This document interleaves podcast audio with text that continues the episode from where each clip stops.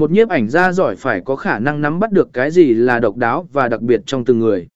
Họ phải làm việc chặt chẽ với người mẫu, tạo ra không gian thoải mái để họ có thể tự nhiên hóa, khám phá và thể hiện bản thân mình. Chỉ khi đó, bức chân dung mới thể hiện đúng sự cá nhân và tinh thần của người được chụp. Người chụp ảnh nên đặt tâm và tầm vào từng tấm hình.